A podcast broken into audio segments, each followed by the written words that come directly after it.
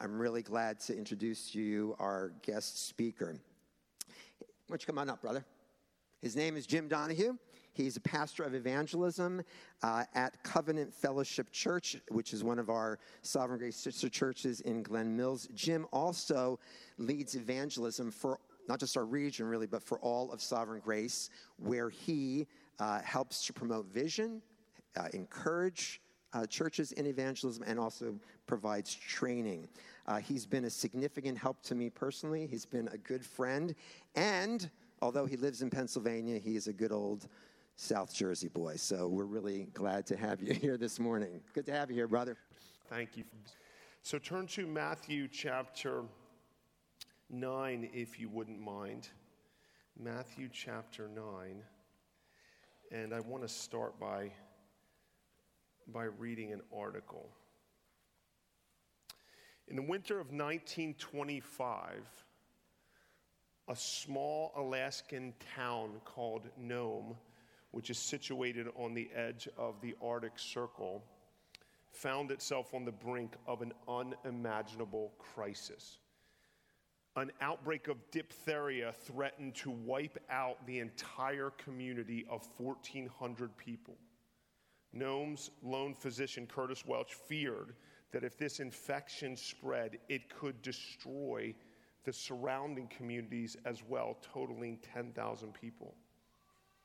The outbreak began in December of 1924 when Welch saw what he thought were cases of tonsillitis, but when the number of cases grew and children began to drop dead, he feared the worst. Diphtheria is a highly contagious bacterial disease that attacks the respiratory system. Well, fortunately, a cure was available, an antitoxin. The problem was that the antitoxin was almost 700 miles away. And there was no way for a boat to get to them because they were completely iced in. And a plane could not get there because there were only open air planes. The only way to get there was by dog sled. The U.S. Post Office recruited their best dog sled teams, a total of 20, and positioned them along the route. The entire route ordinarily took the Postal Service 25 days to cover, but Dr. Welch could not wait that long because the serum only lasted six days and people were dying. The dogs would have to complete the journey in less than a quarter of the normal time. The journey began on the night of January 27th. The first musher left with his team of 11 dogs, and the temperature dropped to negative 50 degrees. He developed hypothermia, and by the time he had completed his 52 mile leg, three of his dogs were dead. The serum then made its way from musher to musher. Some dogs collapsed from frostbite, and one musher had to hook up the harness to himself and help pull the sled. One musher got hit with an 80 mile an hour gust as a storm came in. It flipped his sled. He lost the serum and had to take off his gloves to dig it out of the snow and find it, and he got frostbite on his hands.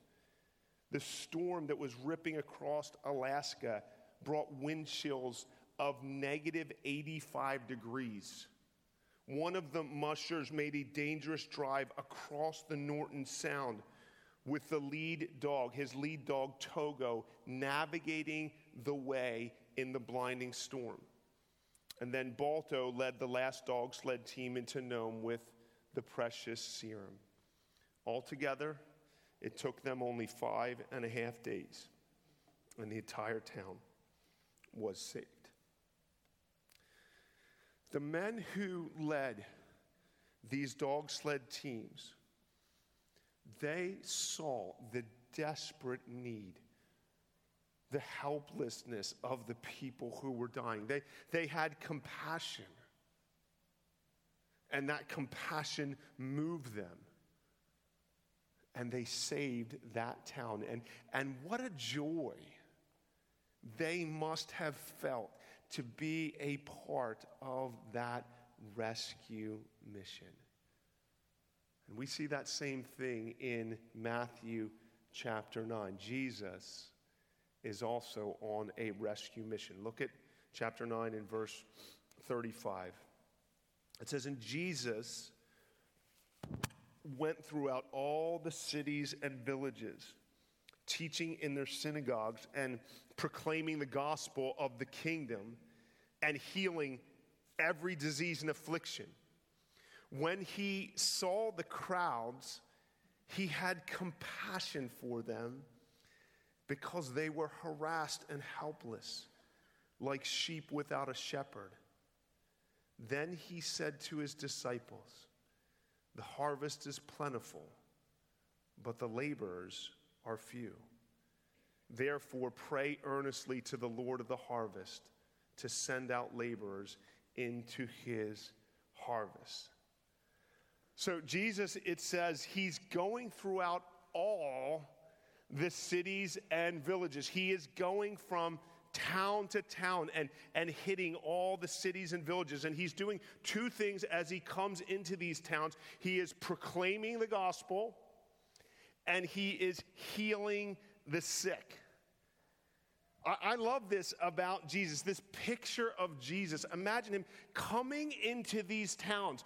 All of the sick people are coming and being healed. Imagine the joy that is going up as he heals them. It's such a, a picture of the heart of God to bring blessing and joy and wholeness. And he's declaring the good news of the gospel. This is what he does everywhere he goes.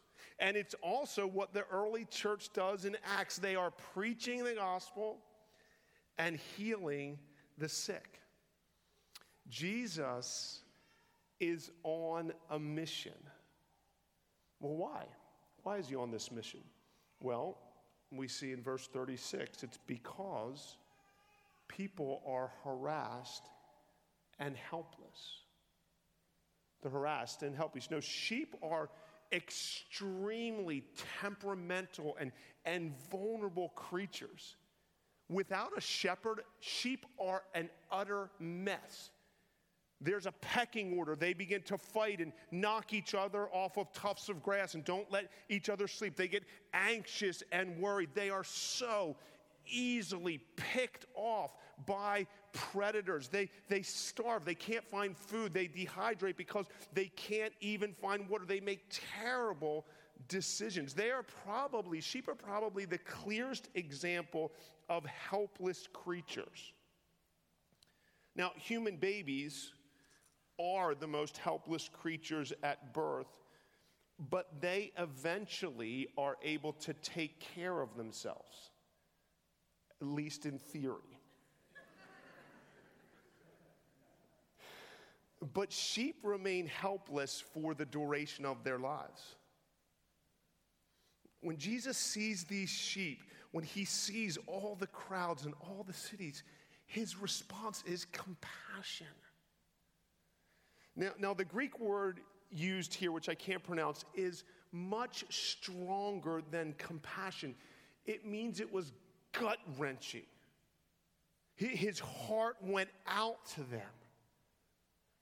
And I just love this about Jesus. He has great compassion. They have no shepherd. They're like sheep without a shepherd. They are getting harassed and beat up. They're leading each other astray. They're, they're actually being led to the slaughter. And Jesus is moved by this. It, it brings out great compassion in him. During World War II, a man named Oskar Schindler who was a member of the Nazi Party, ran a factory in Poland. And he hired many Jews to run that factory. He became very wealthy. As the war went on, Oskar Schindler began to notice the way the Nazis treated the Jews. And it kept getting worse and worse. There's one scene in the movie Schindler's List where, where they are, I hate this word, um, liquidating the Krakow ghetto. ghetto. It's, they're, they're, they're taking people out, killing them, and taking them to the concentration camps. And Schindler is on his horse up on a hill, and he's watching, and he sees this little girl in a red coat. and she's walking through the street as people were ripped from their homes and shot dead. And Oskar's heart is moved with compassion. He later sees that girl in that little red coat. The whole movie is black and white except for this little girl, dead on a cart with her body being, being shipped away. And at that moment, Schindler says, I'm going to do everything I can to save as many Jews as possible. Oskar Schindler saw the Jews. He saw them. He saw that they were harassed and helpless. And he had compassion a compassion that moved him to save them. Jesus had compassion when he saw the lost sheep in all the towns of Israel. Jesus saw them. He, he had eyes to see people that were being harassed. It moved him. You know, I, I often, I don't have eyes to see that people are being harassed. You know why? Because I'm often just too busy thinking about myself. And I'm convicted by that. Commentator Charles Price said, Compassion comes from seeing people in their true state. Praying for compassion is not likely to be very effective opening our eyes to see people as they really are is the true source of compassion. Brothers and sisters, non Christians are helpless. Jesus saw this. He saw them in their true state. He saw that they were separated from God and storing up wrath for the day of judgment. Do we see non Christians in their true state?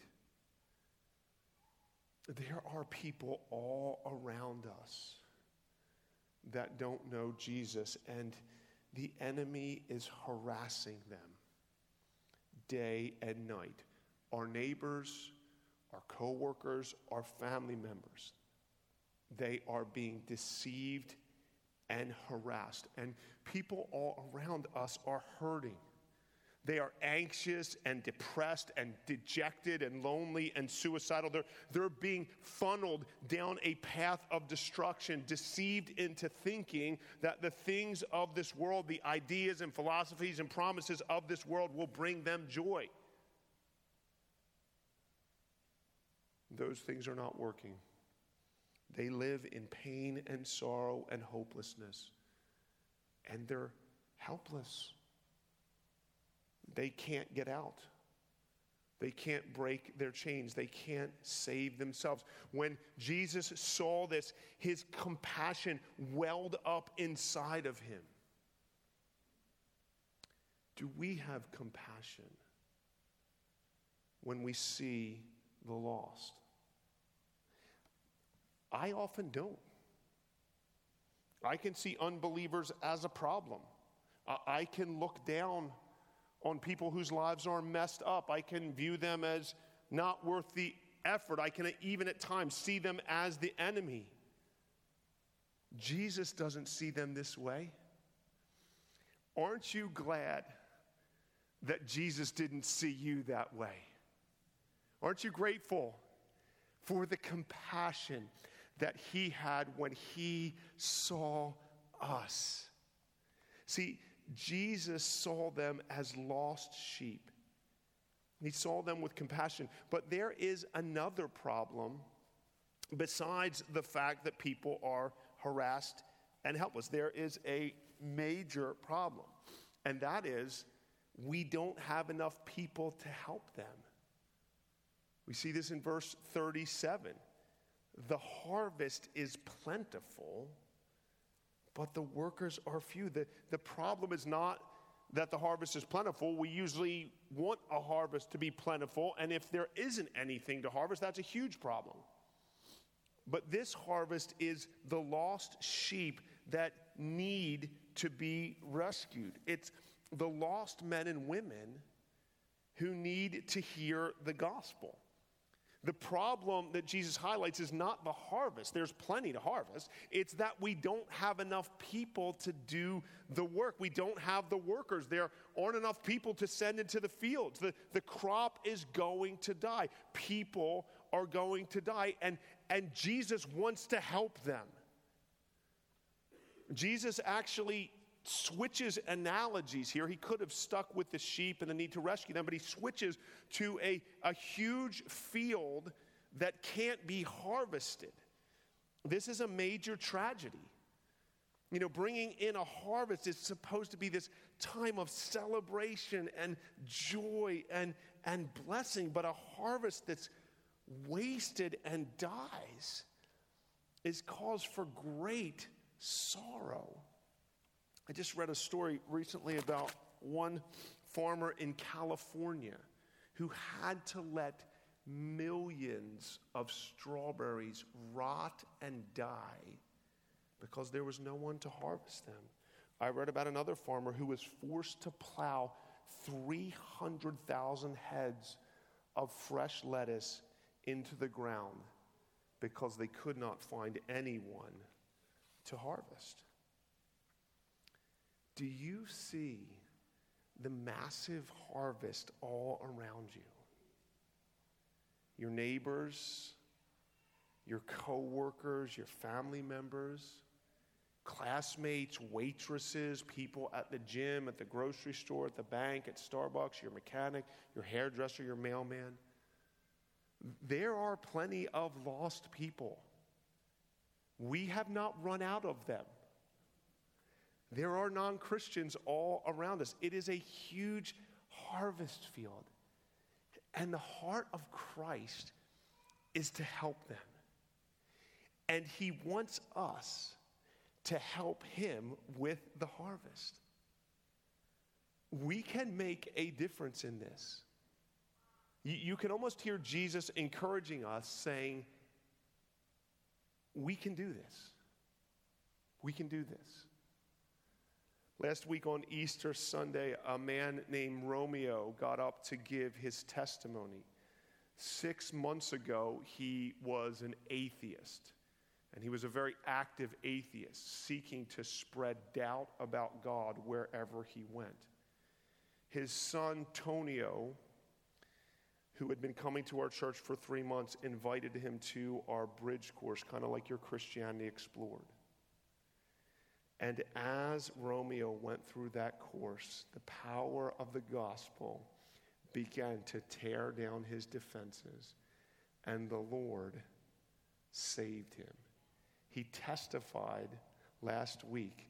He said, Six months ago, I was an atheist, and now I'm a follower of Jesus Christ.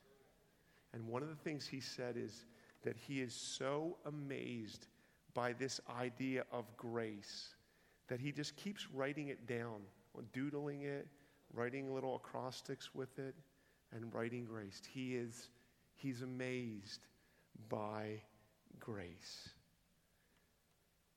Folks, we we can tell people about this grace, can't we? We can tell people about grace. We just need to join Jesus in the fields.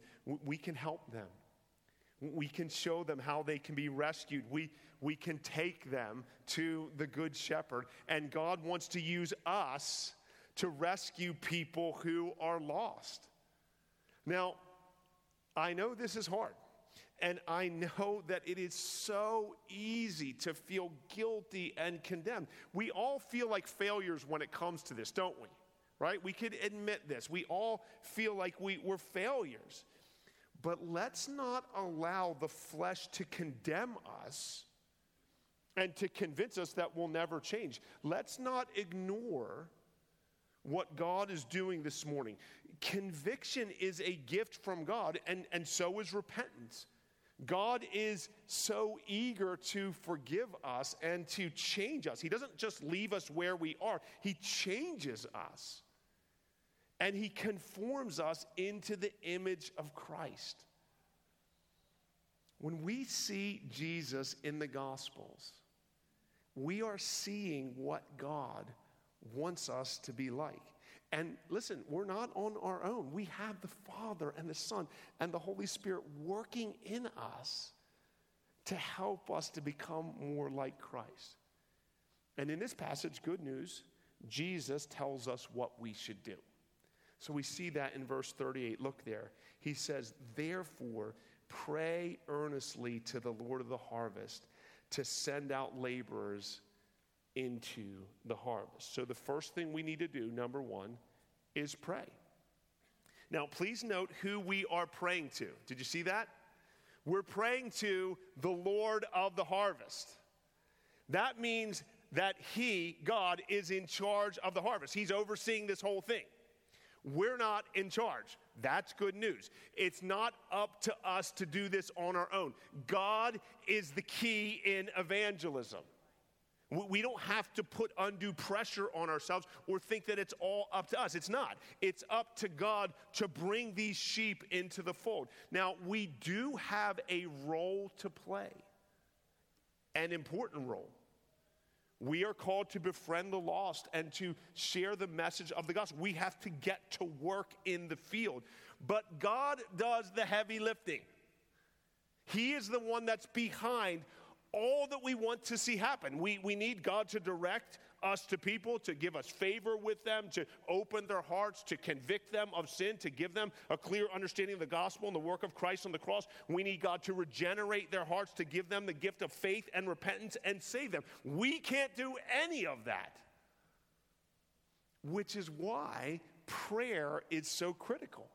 It's why Jesus says we should pray to the Lord of the harvest, to the Father. And, and it's why Jesus says we should pray earnestly, we, we should pray fervently. And this is where spending time with non Christians and seeing how lost they are will help us. It, it will produce compassion, which in turn will naturally lead to prayer. Mark McCloskey says if you want to develop a burden for the lost, Go out and talk to the lost and find out how lost they really are. See, spending time with those who don't know the Lord will fuel our prayers. It's like praying for an orphan that you're sponsoring in Africa. We prayed periodically for the kids that we sponsored through Covenant Mercies. But when I traveled to Zambia, and saw the girl that we sponsored there, a girl named Prudence. And I saw where she lived. And I saw what her life was like. I felt deep compassion. I also cried all over this poor little girl, this big white American crying all over her. That probably didn't help her. But I just felt so moved by this. And it compelled me to pray in ways that I never have. It's the same with the lost. Spend time with them, and you will pray for them, and you will pray earnestly. But what, what do we pray? Well, pray first that the Lord of the harvest will send out laborers or workers into his harvest field. That the one who is sovereign in salvation will send more laborers. This passage is emphasizing the need for laborers. Jesus is in the middle of the harvest and he wants us to join him. The problem is not with the harassed sheep that are lost and running away from God or the availability of ripe wheat, which is the readiness of people to hear and receive the gospel. It's that we don't have enough workers. We, we don't have enough laborers to get into the fields. We don't have enough Christians who will do the hard work of reaching the lost. So we must pray. Do you pray for the lost? Do you pray for opportunities to share the gospel? Do you pray for the mission? Do you pray for boldness? Do you pray for evangelists and missionaries? Do you pray for the spread of the gospel? So that's number one, we need to pray. And number two, we need to go. So it's not enough to just see the need, to, to feel compassion, or even just to pray. No, we must go. Prayer leads to going. It's not an option for us to keep the message of the gospel to ourselves. We have to reach out to the lost. Not just someone else, not just the bold people, not just the extroverted people, not just the mature Christians or the gifted evangelists or those on the mission field or those on a church plant, but us. Now, where do I get this from? Well, I get this from all of chapter 10. Notice that Jesus didn't just set up a series of prayer meetings to pray for the lost, he immediately sends out the disciples to do what he's been doing. Jesus didn't intend to be the only one in the harvest field. He always intended for his followers to do the harvesting. He hinted that at this in chapter 4 when he said, I will make you fishers of men. There is a significant transition taking place here. Jesus has been the one doing all the ministry. He's out in front. He's preaching the gospel and teaching, healing the sick. He's kind of out front. The disciples are bringing up the rear. So the disciples are more like crowd control, right? They're kind of the ones that are carrying the bag. They're like the, the bench players on an NBA basketball team. You know, they're part of the hype crew. You know, so did you ever see the basketball players, the guys on the bench? Whenever somebody makes some slam dunk, they all go, whoa! And they kind of like, you know, Jesus is like raising the dead. They're like, oh, whoa, take it out, holding each other back. That's kind of what the disciples are doing. But in chapter 10, there's a huge transfer. There is a passing of the baton. Jesus was doing all the ministry, and now Jesus sends them out to do the ministry. The disciples are actually an answer to prayer, specifically his prayer to send laborers into the harvest. All right, now we got 12 guys. This is great. Now, you might object saying, oh, wait a second. I mean, these guys are apostles. I'm not an apostle. I mean, some of these guys wrote scripture. They're all stars. I'm not. Well, they're actually not all stars. They're really nothing special. One commentator said that this picture of the disciples is sheer ordinariness.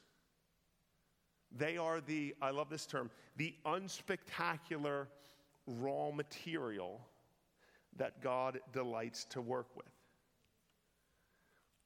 Aren't you glad that God delights to work with unspectacular raw material? And if you're still not convinced, in Luke chapter 10, after sending out the 12, Jesus then sends out the 72. If the disciples were the bench warmers, these guys are in the developmental league. They're the D League guys. They're just regular old followers of Christ. We don't even know their names. That's because they're us.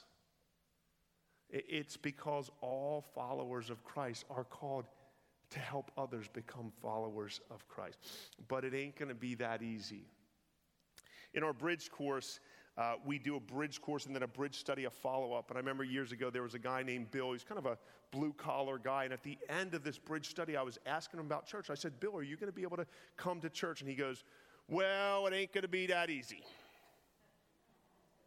And I said, Bill, why, why not? He goes, Well, spring and all.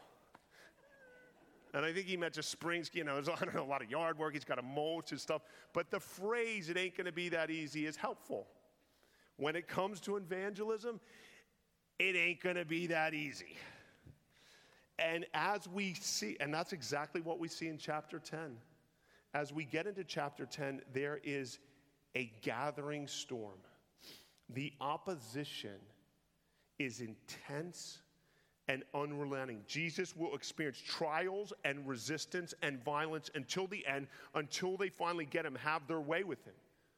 This is part of his calling and his mission, and it's true for us as well. Like Jesus, we are going to be opposed in our mission to reach the lost. And it's getting worse. The message of the gospel that we are all sinners deserving hell and can only be saved through the death of Christ is not a popular message. In fact, everything that we now believe is offensive. Right? And we've lost whatever popularity we at one time had, it's gone. We are increasingly seen as hateful, unethical, oppressive, and the opposition is growing, which should not surprise us.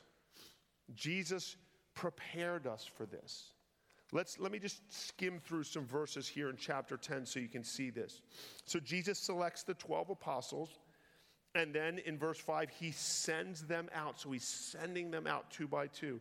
Verse 7, he says, And proclaim as you go, saying, The kingdom of heaven is at hand, heal the sick. So, right there, that's it. Proclaim the gospel and heal the sick. That's their mission. Down in verse 14, he says, And if anyone will not receive you or listen to your words, wait, we're going to go out and some people are not going to receive us? They're not even going to listen? What, what's happening here? Then Jesus says, Look at verse 16 Behold, I am sending you out as sheep in the midst of wolves. Now, this has to be the worst motivational speech in the history of motivational speeches. I mean, these guys are probably already nervous. Jesus has been doing all this ministry. He's the one casting out demons. They're just, you know, carrying the bags and monitoring the crowds. Now they're going, they got to be nervous, like, oh, I can't believe I didn't know we were going to do this. Did you know we were going to do this? And Jesus kind of gathers them together. Say, okay, everybody get in here. You know, put your hands in here. Okay, on the count of three. Ready? Sheep among wolves. Ready? One, two, three. Sheep among wolves. All right, let's go. Sheep among wolves. Sheep. sheep. Wait, what? Sheep among wolves. They're dead. Jesus is basically saying, You're dead meat. Sheep have no chance against wolves. I researched this one time. I think sheep have like 16 teeth. Wolves have like 32 teeth. They run like three times as fast. Like this is not a. This is not encouraging. Are you guys ready for the mission? You're dead meat. I mean, this is, this is what he says. And then look, verse 17 Beware of men, for they will deliver you over to courts and flog you in their synagogues? You'll be dragged before governors and kings? Then, verse 21 brother will deliver brother over to death. What? That's crazy. And the father, his child, a father is going to give his child over to death, and children will rise against parents and have them put to death. And listen, verse 22 and you will be hated by all for my name's sake. Oh, you want to be part of the mission? Everyone will hate you. I mean, this is unbelievable. Then, verse 23 when they persecute you from one town, flee to the other. Okay, now you're going to be a fugitive. Verse 25 If they've called the master of the house Beelzebub, how much more will they malign those? You're going to be maligned. They'll, they'll call you Satan. Verse 26 So have no fear of them. What? Have no fear? You've put as much fear into me as humanly possible. Why is he saying this? Well, verse 28 Do not fear those who kill the body but cannot kill the soul. Rather, fear him who can destroy both body and soul in heaven. And then verse 32 So everyone who acknowledges me before men, I will also acknowledge before my Father who is in heaven. But whoever denies me before men, I will also deny before my Father's heaven. So this is not an option. This is not optional. And we're not waiting for them. We have to speak up to share this message. And then it continues, verse 34. Do not think I've come to bring peace to this earth. I haven't come to bring peace, but a sword. For I've come to set a man against his father, and a daughter against her mother, daughter in law against her mother in law, and a person's enemies will be those of his own household. But whoever loves father or mother more than me is not worthy of me. And whoever loves son or daughter more than me is not worthy of me. And whoever does not take his cross and follow me is not worthy of me. Whoever finds his life will lose it, and whoever loses his life for my sake will find it. You have to put the mission above your family. You have to take up your cross and even be willing to die. Yikes. I mean, when I became a Christian, I did not know I was signing up for this. It kind of feels like you signed up for the Cub Scouts and you end up on Parris Island for the Marine Corps boot camp. When you became a Christian, you might not have realized it, but you signed up for a mission to bring the light of the gospel into dark places. And as we seek to carry out that mission, we will meet with opposition. Like Jesus, will be opposed. But listen, this doesn't mean we're doing something wrong. In fact, it means we're doing something right. 2 Timothy 3:12 says all who desire to live a godly life in Christ Jesus will be persecuted. And church, we have to be prepared for this. If we're going to be faithful stewards of the gospel message, if we're going to be a church that reaches into the darkness, we have to be able to absorb the blows of the opposition. Like boxers, we have to be able to take some hits. I absolutely love the Rocky movies. I've watched almost all of them. I don't think it's possible to watch all of them, but spoiler alert, all of the Rocky movies are about him basically taking a hit, getting beat up, and at the end he kind of wins. Okay, sorry to spoil all the movies for you. But there's one line that I love. I think it's in the movie called Balboa. He says to his son, It ain't about how hard you can hit, it's about how hard you can get hit and keep moving forward. And that's very true. Brothers and sisters, we have to be able to take a hit and keep moving forward with the message of the gospel. I love this quote by Spurgeon. He says, If ever anybody should despise us for Christ's sake, let us not count it hard, but let us be willing to bear scorn and contempt for him. Let us say to ourselves, then did they spit in his face? What then if they also spit in mine? If they do, I will hail reproach and welcome shame, since it comes upon me for his dear sake. See that wretch is about to spit in Christ's face? Put your cheek forward, that you may catch that spittle upon your face, that it fall not upon him again. For as he was put to such terrible shame, Everyone who has been redeemed with the precious blood ought to count it an honor to be a partaker of the shame, if by any means we may screen him from being further despised and rejected of men. There's a powerful scene at the end of Schindler's List when Schindler must flee the country after saving over a thousand Jews. He had risked his life time and time and time again. He gave the equivalent of more than a hundred million dollars of his own money to rescue as many Jewish men, women, and children as he could. And at the end of the movie, he's in a conversation with his friend, Itzhak Stern. And he says, I could have gotten more out. I could have got more. I don't know if I just, I could have got more. And Stern says, Oskar, there are 1,100 people who are here alive because of you. Look at them. Schindler says, if I'd made more money, I threw away so much money, you have no idea. If I had just, and Stern says, there will be generations because of what you did. And Schindler says, I didn't do enough. He says, You did so much. Oskar says, This car, Goeth would have bought this car. Why did I keep the car? 10 people right there, 10 people, 10 more. Then he removes the, the Nazi pin from his lapel. He says, This pin, two people, this is gold. Two more people he would have given me two for it, at least one, one more person, a person Stern for this. And he breaks down sobbing.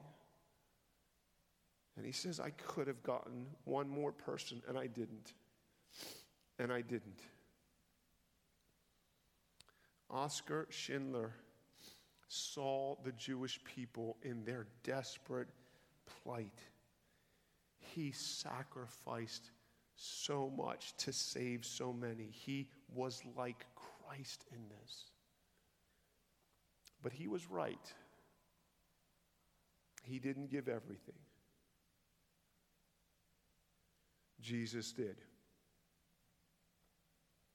Jesus gave everything. When Jesus saw us in our lost condition, as we were barreling toward hell, storing up wrath for the day of judgment, careening toward an eternity of suffering, he had compassion on us. It was gut wrenching for him. So he left his throne above. He became one of us. He became the Son of Man. He clothed himself in flesh so that his flesh could be pierced, so that his body could take our curse and absorb our punishment. He gave everything, even his life, to save us from hell. And he calls us to take up our cross and follow him to bring the light of the gospel into a dark world. Yes, it can be dangerous. Yes, it is scary. But Jesus has given us the power of the Holy Spirit to give us boldness, to overcome our fears, so that we can reach the lost with the greatest news in the world the gospel of Jesus Christ. Let's pray.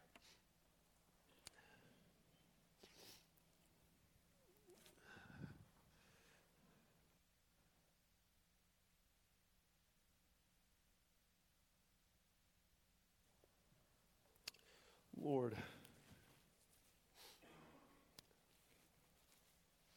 thank you that when you saw us, you had compassion. Thank you that you didn't despise us. You didn't give us what we deserved. You came down to rescue us.